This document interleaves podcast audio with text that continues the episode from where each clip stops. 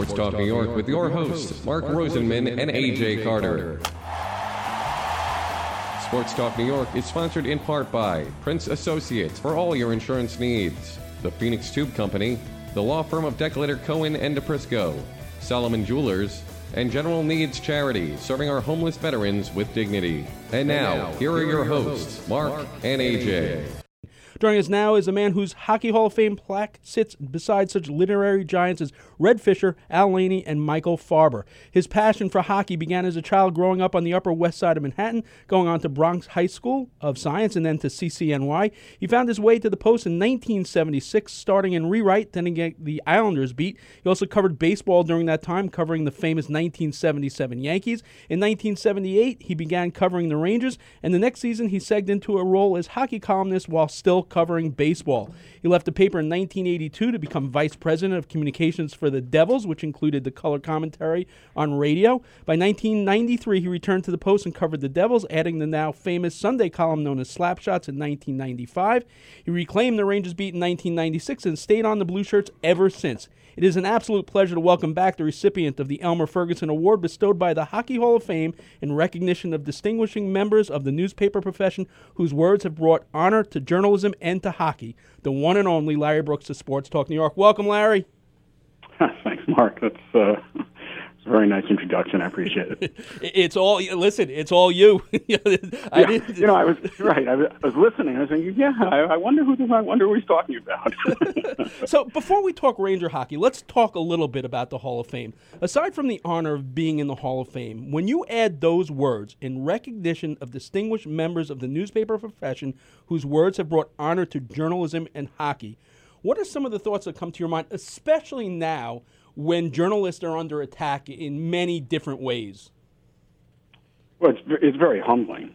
Um, when I started, Red Fisher was writing, and uh, Frank Orr was writing in Toronto, and Fran Rosa in Boston, and, and these were, you know, legends of the profession. And for me to be acknowledged um, the same way they they were is is, is really quite humbling and, and quite flattering. Um, I do know that journalists are under attack um, from all quarters, and it is very important that we maintain our vigilance and, and we maintain our uh, quest for information um, because not only are journalists under attack, um, the internet has created a situation where leagues and teams obviously have their own message they want to get out, and increasingly they are attempting to um,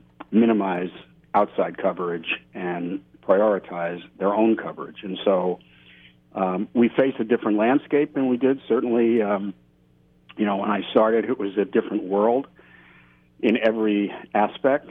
In in many ways, it's a much much better world now, but in some ways, it's a more fragile world. In many ways, it's a more fragile world. So, um, uh, you know, our role is more important than ever, and I think that's something that needs to be reinforced all the time. And I actually did mention that during my uh, during my speech at, at yep. my induction. So um, I do think it's it's you know we we we are essential workers. You know there there is a reason that um, during the pandemic, um, during uh, the restrictions in, in New York State, that journalists were granted um, essential worker status, and um, I think that kind of um, defines who we are.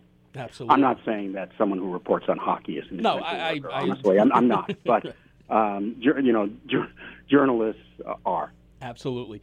So we mentioned your passion for hockey began as you were growing up. Anyone who reads your work knows how well you see the game.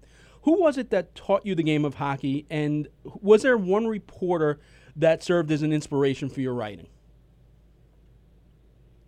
Um, no, the second question. Um, you know, I I went to games with my father, and uh, and uh, you know, just grew up and going to the old garden and and, and the side balcony and the GO seats. I spent uh, fifty cents a night, and I, I think the subway was uh, I think the round trip on the subway then was uh, 30 cents. It was 15 cents, and um, I remember it was a big deal when it went up to 20 cents. Um, so I, you know, I went to the the old garden and sat in the side balcony, and and uh, then I went. Then I got season tickets, and I was in 419 in the blue seats, and I am, and, maybe it shows, self-taught. uh, but I had the great fortune, the great fortune of covering the Islanders when I started. I mean, honestly, you know, your first beat, your first, my first job. Um, was to cover the Islanders, and you know, with Al Arbour and Bill Torrey and, and that team, who uh, not only were they, did they become one of the, I, I think the greatest team in hockey history, but certainly one of the greatest teams in hockey history, inarguably. Um, but they were remarkably articulate and equally remarkably willing and eager to talk. Uh, so, uh, my education in the National Hockey League. My you know my education came from, um, and my my teachers were the New York Islanders of the uh, mid to late seventies. Wow. Just just a, a great great team and a great group of players, and of course it was much different. You know we traveled with the team, flew with the team, were on the team bus. You know, ate meals with, with players. You know, you'd sit down in the coffee shop, and it was like you were you were just part of the traveling party. So the relationships between players and writers covering, or, or at least me, and I, and I know a couple of others certainly, um, were much different. You know, we were quasi friendly. We were quasi friends. We were friendly and quasi friends. Um, but I don't think that ever, um, it, you know, it, it, it allows you to get a much fuller picture and it allows you to create a bond of trust because a lot of things happen and when you go out with guys you know there are um, there are, there are, are things that um, don't don't make it into the paper but you get to know these people and now it's a much much different landscape it's a perfect segue to the next question because obviously the way hockey is covered not only changed from that time, but a great deal now due to the pandemic. And, and having watched you work close up over the years, I see the hard work you put in to develop special relationships with, with the players who sit long after the post game scrums have ended and, and talk to you. How challenging was the way the post games and practices were handled via Zoom for your coverage of the team? Oh, it's. Uh, um, I, I don't. I don't. I don't think that I covered the series. I think I wrote about what I saw on on television, and I think I wrote about what the guys said on Zoom. But um, coverage was limited. Coverage is limited everywhere because you know when you have players on Zoom, you know the the chances of, of real candor are uh, minimized and certainly the chances of, of a player telling an individual something is uh, is uh, impossible. So it is a different world. Um, I think I, I what I what I tried to do is incorporate history into everything I wrote and incorporate my knowledge of, of, of you know what uh, uh background information but um, you know, I, I, if if if this um, it's not really covering a beat. It's it's just covering what you see on television. So it's completely different. Completely different.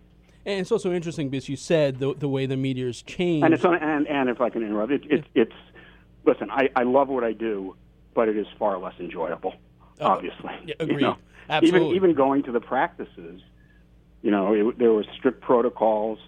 Um, we were able, a limited number of, of, of uh, reporters were able to attend each day when they skated in the in the summer camp. But you, you know, you went in, you stood behind the glass, you watched them skate, and you left. You know, there was no interaction. Um, so it, it was that was a very bizarre. Um, it was it was kind of normal, but it was completely abnormal at the same time. And to your earlier point about the way the media has changed and the way that the teams like to control the message, now via Zoom, you know, it's not the open locker room where you might be able to catch a, a guy who you know is more candid than a, another player, but yet now you're limited to who on the dailies they're giving you after practice. So it, it's right. again more to that point as well. Right. Um, and and uh, and and and since I'm doing columns on on these games, you know, I would um, I would often, you know, when I'm when I'm writing a column, I often pick out any individual who may not have been star of the game, who may not have had a you know a, a significant impact on the game, but there may be an issue with him that I want to write about. You know, maybe a contract issue, maybe a ice time issue. Well, that's impossible because if they put two players on the Zoom conference call, it's impossible to write about the third player. You know, so it, it's just a uh, it's an unwieldy situation and um, for far for far greater reasons than than hockey coverage. I I I, uh, I certainly hope this does not uh, last beyond this uh, playoffs. Larry, this is Ryan Sherman. So I have a question about, you know, we've talked about how the media has changed and how the teams have changed the coverage, but also for for you personally, when you started with that Islanders team and you were able to build such a trust, do you have any differences to today's game where the players are a little bit younger, maybe you don't you know, what are the ways you try to connect with well, them and build that trust? I was younger. no, of course, of and, course, of course. And you know that was I'm I'm sure that had something to do with it. Really, we were all this, we were all like you know that was a really young Islander team, and um, um, I was 25, and uh, so yes, it was you know, and, and they weren't making you know some of those guys weren't making all that much money, all that much more money than I was at that point. Um, and so the relationship was completely different. And I get that. I, I you know, I get that I'm an older person now, and and there are teenagers in the locker room, but it's it's. I think it's less that than the structure that has put been put in place.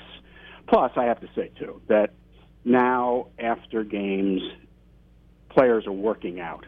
They are. They just go straight to the workout room and they're working out. Where when I started with the Islanders players would be drinking, hanging out in, in the locker room, drinking beer after the game. So it was it was it was completely different.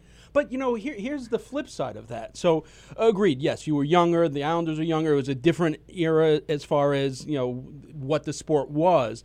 But let's face it, in that room, there's no doubt you are the most respected journalist there is. I mean, you're in the freaking Hall of Fame, Larry. So, does that add a little bit to the relationship where the guys will respect you more? Than you know me or any other guy in that room. I can't. That's that's that's really not a question I can answer. You, you would have to ask the players, and they would probably say, "He's in the Hall of Fame." uh, all right. Let, let, us turn our attention to the 2019 2020 New York Rangers. Let's start with the head coach, David Quinn. How would you assess the job he did in year two, and how important do you think this playing experience was for him? I think he did a very good job um, this year. You, know, the signing of, of uh, Panarin, the addition of Fox, the uh, acquisition of uh, Trouba, um, changed the expectations for this year's team, and maybe a little bit unfairly, and maybe not. Um, so I think there was there was a little there was there was there was a lot more expected of this team with Panarin, with Trouba, and as as the season evolved, with Adam Fox becoming just such a big time player right out of the gate, with Adam Fox. Um, but I think that that uh, at the core, this is this is very much a rebuilding team, and I think that a lot of players progressed this year, and I think you have to give certainly some credit, to, a lot of credit to the coaching staff for that. I think uh, Pavel Buchnevich, you know, he certainly took a step this year. You have to give Adam Fox, you, have, you know Adam Fox, Ryan Lindgren, um, Tony DeAngelo, and you know Quinn's decision very early in the year to split Zibanejad and Panarin was a critical one, and because it gave the Rangers instead of a potential super first line with Panarin and Zibanejad, it gave them two legitimate first lines which of course forced the opposition to choose their match. So I think David Quinn did a very good job this year. I think um, I think that this playoff experience will be a help to him. Um, I'm not sure what happened there. I honestly, I don't know. I don't know why they were so bad. I know that really their best players were not good. So when you start with that, you know that that's that's that's a pretty good place to start to explain it. But still, uh, they just were not representative of the team they were during the season at all. And I think that um, again, you know, so far removed, I am more perplexed than anything else. But I am sure that David Quinn um, picked up and is now digesting a lot of the information that he was able to gather over over those three games in six days, and including you know the summer camp because it's it's interesting. I, I wrote a number of times that it was impossible for me to place that camp into context, the what I saw, you know, because it was unprecedented. But as it turns out, the players who actually were most impressive during that camp, for whatever it was worth, were also the players who were most impressive during their series against Carolina, and the players who didn't show up, who you know, just didn't show anything at at that camp, also didn't show anything in the series. So, you know, looking backward now, you can put the camp into some sort of context, and I think now David Quinn has that camp and these three games off of which to draw. Yeah, it's definitely going to be interesting to see how he assesses all of that. One of the key questions going into the season was the goaltending. Rangers had three NHL quality netminders at the start of the season. We everyone speculated with the lots of different scenarios that could have played out. Your article uh, this past week, Henrik Lundqvist, "Long Rangers Goodbye is Coming to an End," was spot on. Um, had this season been a made for TV movie, all the hard work Henrik put in and Igor's injury would have had Hank putting the Rangers on his back, much like Carey Price did in the playoffs. Um, as you mentioned, Hank played well enough to win in game two, not well enough in game two. So we actually sit here exactly 100 days from the start of training camp. Um, do you see Henrik back a- as a Ranger next year, and you know which of the ways he goes out? I can't conceive of a situation where he's back. And and this isn't just off of now. I mean, I I I think I started writing that in February. That I, I just could not envision a scenario under which he is back next year. He clearly is not going to be their number one goaltender. Um, there is really no evidence that he can or wants to be a backup. Uh, being a backup is a very, very tough job. It's not just playing the games. Backup goaltenders are on the ice with the extras every day. When there's an optional practice, well, the Rangers actually don't have that many optionals, but they have some game day optionals. Um, the backup goaltender goes on. It's the first guy on the ice with the extras, stays on the ice late to work with the guys. Um, it's a very demanding position, and I don't know that at the age of 38, after being the face of the franchise for 15 years, that that's a workable situation. Even if even if um, Lundqvist says, you know what, I, I, I, you know, I'm okay with that. I'll give that a try. I'm, I'm just not sure that's a workable situation. It was, it was so um, uncomfortable in the room at practice in in uh, say February and March before the uh, before the pause when Hank played one of 19 games, and yet there he was in the locker room every day, and the man who had spoken for the team essentially since 2005 was just an extra. You know, he, he was just a spare, and um, I, I, I, I just don't. I can't conceive of a situation where he's back. I don't know what he's going to do. Um, he may want to continue to play if you in the NHL. We know he's extremely competitive. Um, he may believe that he can win a number one job somewhere and take a team to the cup, and if that's what he believes, then then he has every right to try and do that. But then the Rangers are, I think, are going to have to buy him out. Um, clearly, for the Rangers, it, w- it would not be great to add another 5.5 million of dead cap space on top of the seven four whatever they have. I mean, they really will be operating with a 68 million dollar cap if they buy out Lundqvist. But I again, I just don't see Lundqvist back here. Um, the other, the, you know, the other alternative is that he decides, and with the um, COVID, issue still hanging over all of us that he decides that next year he would just as soon stay in Sweden.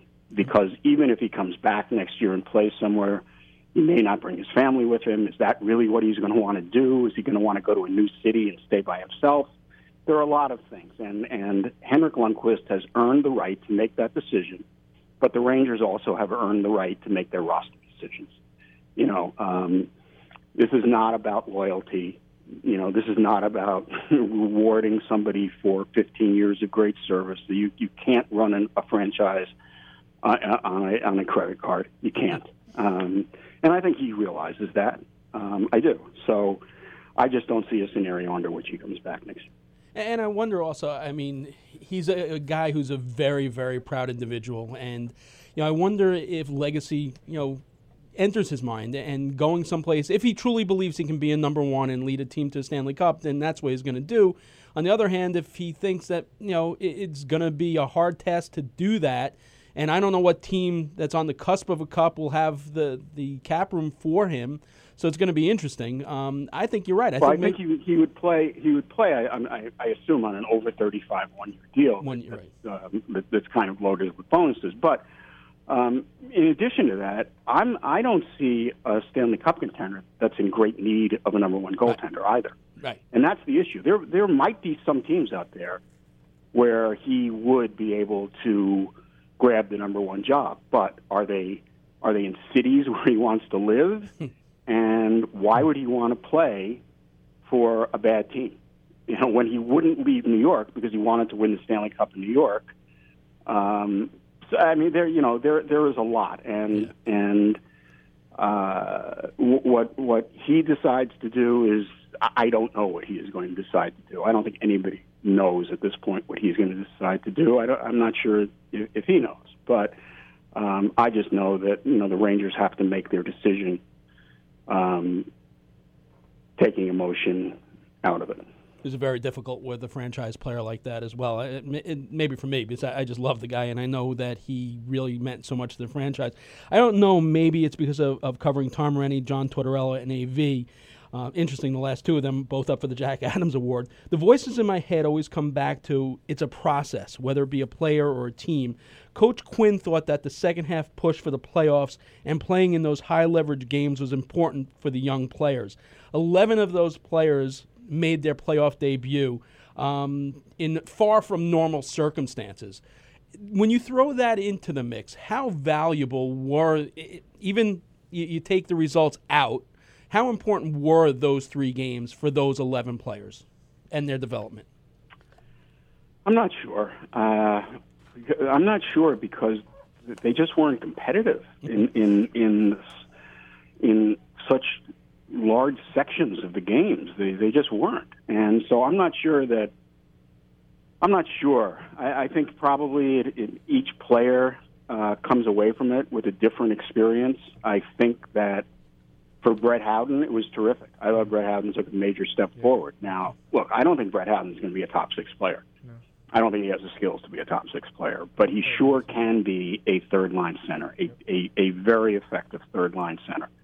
And I thought that his um, his tournament, followed by a, a, a pretty good summer camp, uh, uh, was a major step for him. I think so. He steps off. I think. I think Kakko um, will um, will benefit from the experience in, in which he played well. I think. Uh, I think Jacob Trouba, um, and and he is not one of the eleven. I'm aware of that, but I think Trouba had a very erratic season. I thought he had you know, and he, and he talked about it. He had difficulty adjusting to a new team after having played only in Winnipeg for his entire career. It's it's a, it's an adjustment in itself, coming from Winnipeg to New York.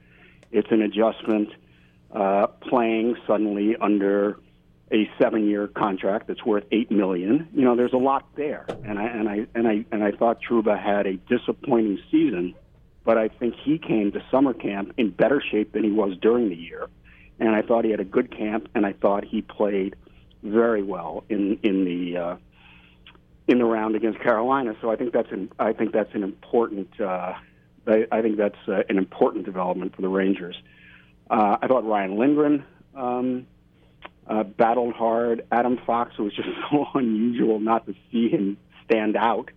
Um, I, I think that they all now recognize that what they came with wasn't good enough, and um, so each individual is going to have to um, look at himself and take something out of that. But um, I think there was some benefit to it, and I think there was a benefit um, for David Quinn also, because I think now David Quinn maybe has an understanding um, that the uh, that the playoffs are much different than the regular season. I remember, you know, it was funny in in 06, 07, I remember the Rangers were battling to make the playoffs the last you know week or two of the season, and uh, Renney was the coach at that point, and um, you know there was a lot of talk about well these are playoff games for us, these are playoff games for us, and then they then then they played Atlanta in the first round, and I remember talking to Sean Avery after I think the first game, and Avery said, you know, he said these games we've been playing at the end of the season they were tough. He said they're they're nothing like this game he said this is completely different, and it is. And I and I think um, I think the Rangers come away from this at least um, more educated on on what playoff hockey is like. I, I totally agree. When I, I, did the book on the, the 78 79 team and speaking to the younger players that got eliminated from Buffalo the year before, like Murdoch and all these guys said that that experience really helped them. Even JD said that experience really helped them to know what to expect the following year. I, I don't know if it, you know, obviously that that defeat was not what spurred them on. JD was really the reason, but a lot of those young players well, got the experience. Uh, having having uh, Hedberg and Nilsson that year yeah. helped too. yeah, a little bit, and Shero as well. Freddie Instead of Jean-Guy yeah, Talbot, yeah, a, a little bit. So just to go back to the goalie situation, how much do you think the third character in the goalie triangle, Georgiev, has really forced you know this situation where you believe Lundqvist won't be back? Uh, what do you think of Georgiev? Do you see him as a future starter that the Rangers will have to deal away because he deserves a starting job? Do you see him as someone who they're going to hold on to and have as that backup? What do you think? Well, I think he'll be here next year, un- unless unless they're overwhelmed by an offer between now and say at the draft. You know, it, um, you know the calendar is, is so skewed that uh, you know between now and November, I guess, um, or really between now and October. I think the draft is set for early October, and and free agency begins after that. So July. Um, July will become, you know, the normal July, I guess, will become October, right? This year. Right. Um, I think they envision Georgiev as their backup goaltender next year. And if there is a condensed schedule next year, the backup's going to play a fair amount. And I think they, they have a lot of faith in, in Alex.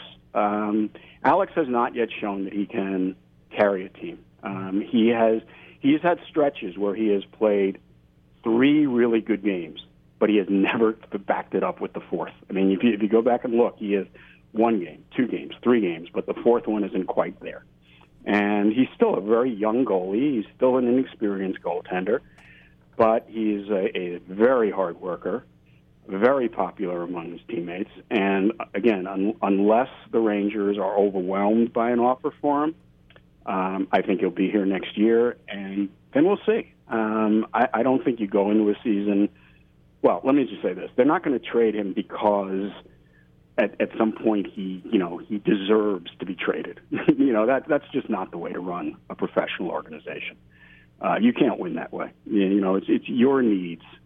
You you have to be fair to the players, but you also you also don't give guys away just because they want to be a number one somewhere else. Um, so I, I you know, I, I think I think they will have Shesterkin and, and Georgiev next year, and we'll see how it plays out after that. You mentioned October being the, the new July. The beauty of the elimination is the Rangers now have an, a 12.5% chance of getting the first overall pick in the draft. Many people are saying that Alexis Lafreniere is a franchise transformational player. You pointed out in your column last week with the looming top six opening in the middle over the next couple of years, the Rangers might at least consider Sudbury's Quinton Byfield.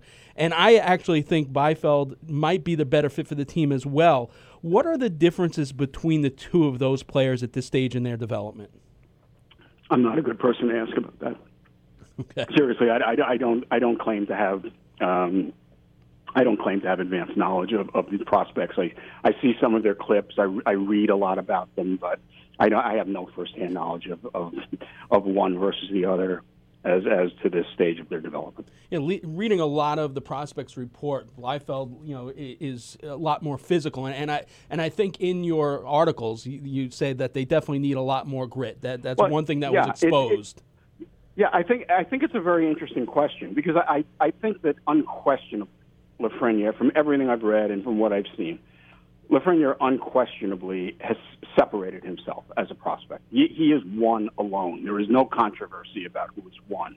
It's not even, you know, it's not like last year. Well, Kakko Hughes, Kakko Hughes, or you know, um, you know, Seguin Hall. I mean, you know, all those years where you have um, discussions about who might be number one. There, there's no discussion. He, he has separated himself. If he is, that, if, if if he is that far ahead, then I think you take the player. I mean, you, you take the player if he's that far ahead. Um, but it's it's an interesting exercise in player versus need. You know, in, in philosophy, do you go for the best player or do you go to fill a position of need? And I think most teams go for the player. Um, so I'm, you know, if the Rangers um, get the first pick, there'll be a lot of talk about can they bundle can they move down? Can they, you know, could they move down and get Byfield? You know, what can they do if they get the first pick? But, you know, generally the simplest, um, the simplest, simplest path is the best path. Right. And they, and I would think if they go number one, you know, Lafreniere is probably, probably the guy they would take. Although, you know, it's interesting again because they have Panarin and Kreider on the left. He's a left wing. Are they going to draft him if he's going to be their third line left wing? I, you know, I don't know about that. Right. So there's a lot. You know, yeah. there, there's a lot. There are a lot of considerations. It's unbelievable that th- this is what we, we, get to talk about right now in August, but it, it's some great stuff. Uh, a few more before we let you go. Other young talent in the pipeline for the Rangers on the offensive side, obviously Vitaly Kravtsov, Morgan Barron on the blue line. Aside from K'Andre Miller, they have Nils Lundkvist as well as Matthew Robertson.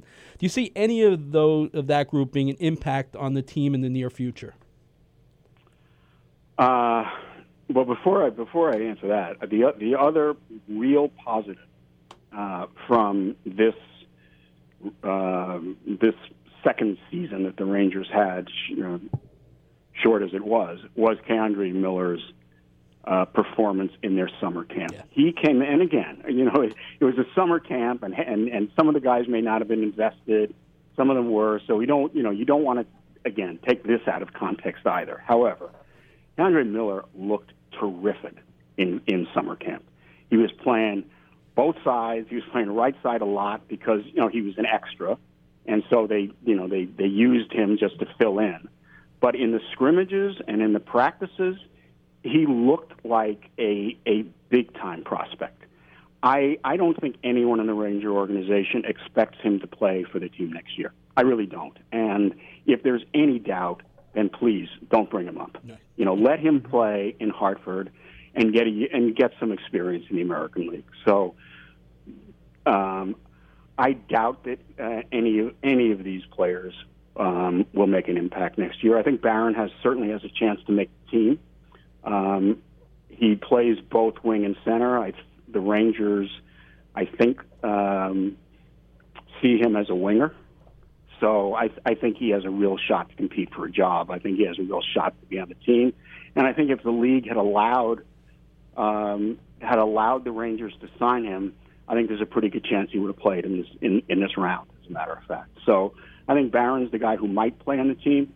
I I, I, I think it's a stretch to think that anybody else will.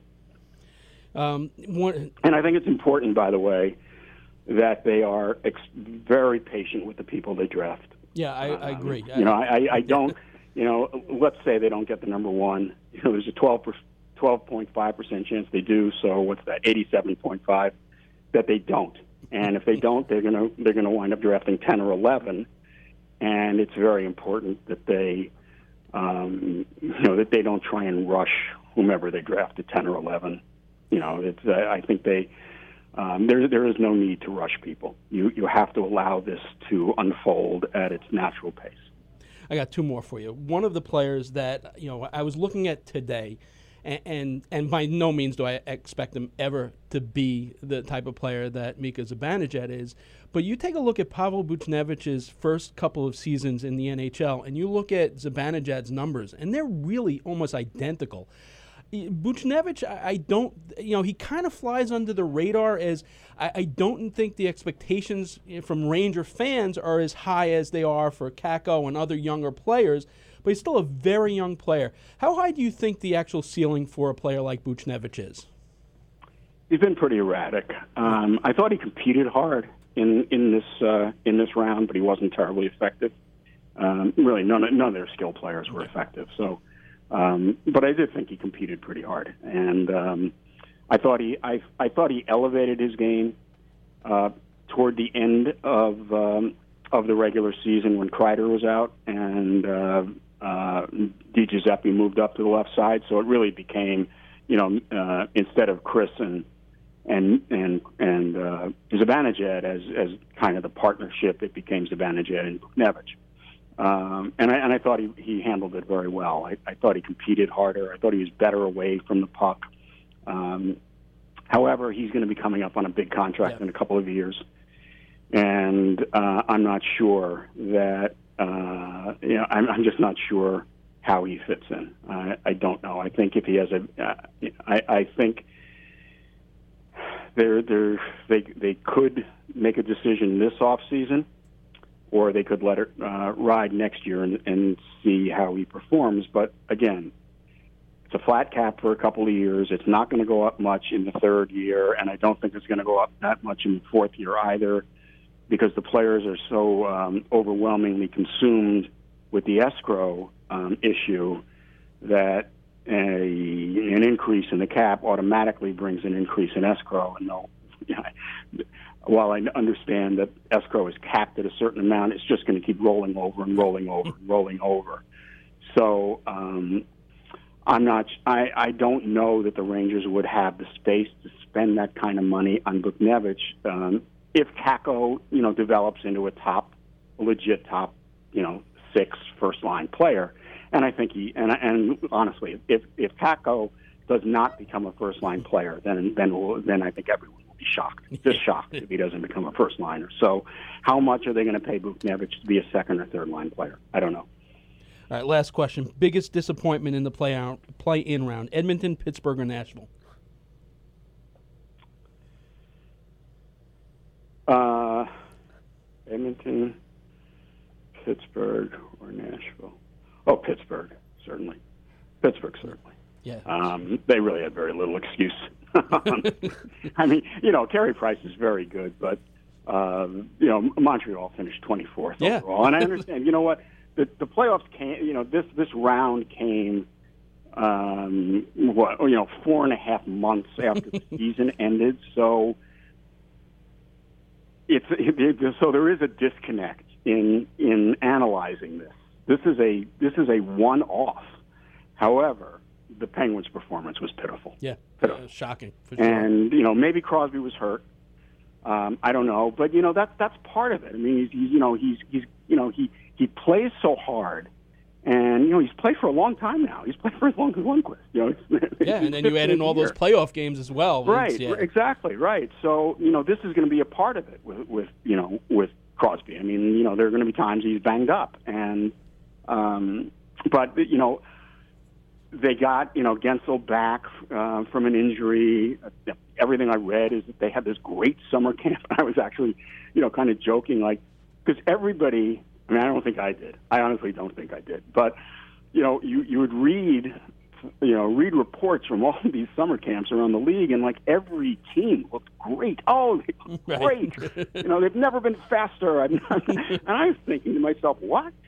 I don't know. What are these guys watching? Well, you know, I mean, I don't know. I mean, I'm watching the Rangers play, and it's kind of like, uh, you know, right. whatever. Yeah. So, um, but I, I, you know, I, I don't think Pittsburgh has much of an excuse for for going out to to a team really that, that's that's not a terribly good team. Now, look, you know, Montreal may catch fire. Yeah. And um, but Pittsburgh, but I but I but I have to say too that, and and again, they were underdogs, and uh, they were underdogs, and in the playoffs, you know, in the play-in for the first time, however you want to describe it. but the Rangers' performance was pretty disappointing. Uh, they really were. Not not that they lost, the way they they lost. just weren't competitive. I, I totally agree. And you know what? The other thing is, you know, all these people that sit with the analytics, you take a look at, at the defensive metrics of the Chicago Blackhawks, and you would have thought they would have been swept by Edmonton because all their numbers were like at the bottom, and they just came up big too. So it, it was interesting for You sure. know, you know what? You know what? I, I, um, there was something about that series. Um, you know, Chicago still had an, has enough players left from their Cup run to be a very dangerous opponent, especially against a team that seems to me to be incredibly fragile. I mean, there is there is there is so much um, negative energy swirling around the Oilers because they have had so so much difficulty um, establishing any kind of a foothold, even though they have gotten one number one pick after another. Another. and so going in, uh, you know, I just thought that was around. I actually, um, I actually did pick the Blackhawks to win that round, but I, I did not pick the uh, Canadiens to win. But I did, but I did like Chicago because I just, I, I just thought that against a, a questionable team like Edmonton, with a goalie who was kind of so-so, uh, was the perfect opponent for Chicago. And I, and I also thought, you know, the Blackhawks, these guys, out of nowhere, they get a chance to compete again, you know, for the Stanley Cup, and that would elevate their game. So um, I thought Chicago's win was not as surprising as um, as as the others. Nice. All right, Larry, thanks so much for your time tonight. More importantly, thanks for decades worth of great sports coverage.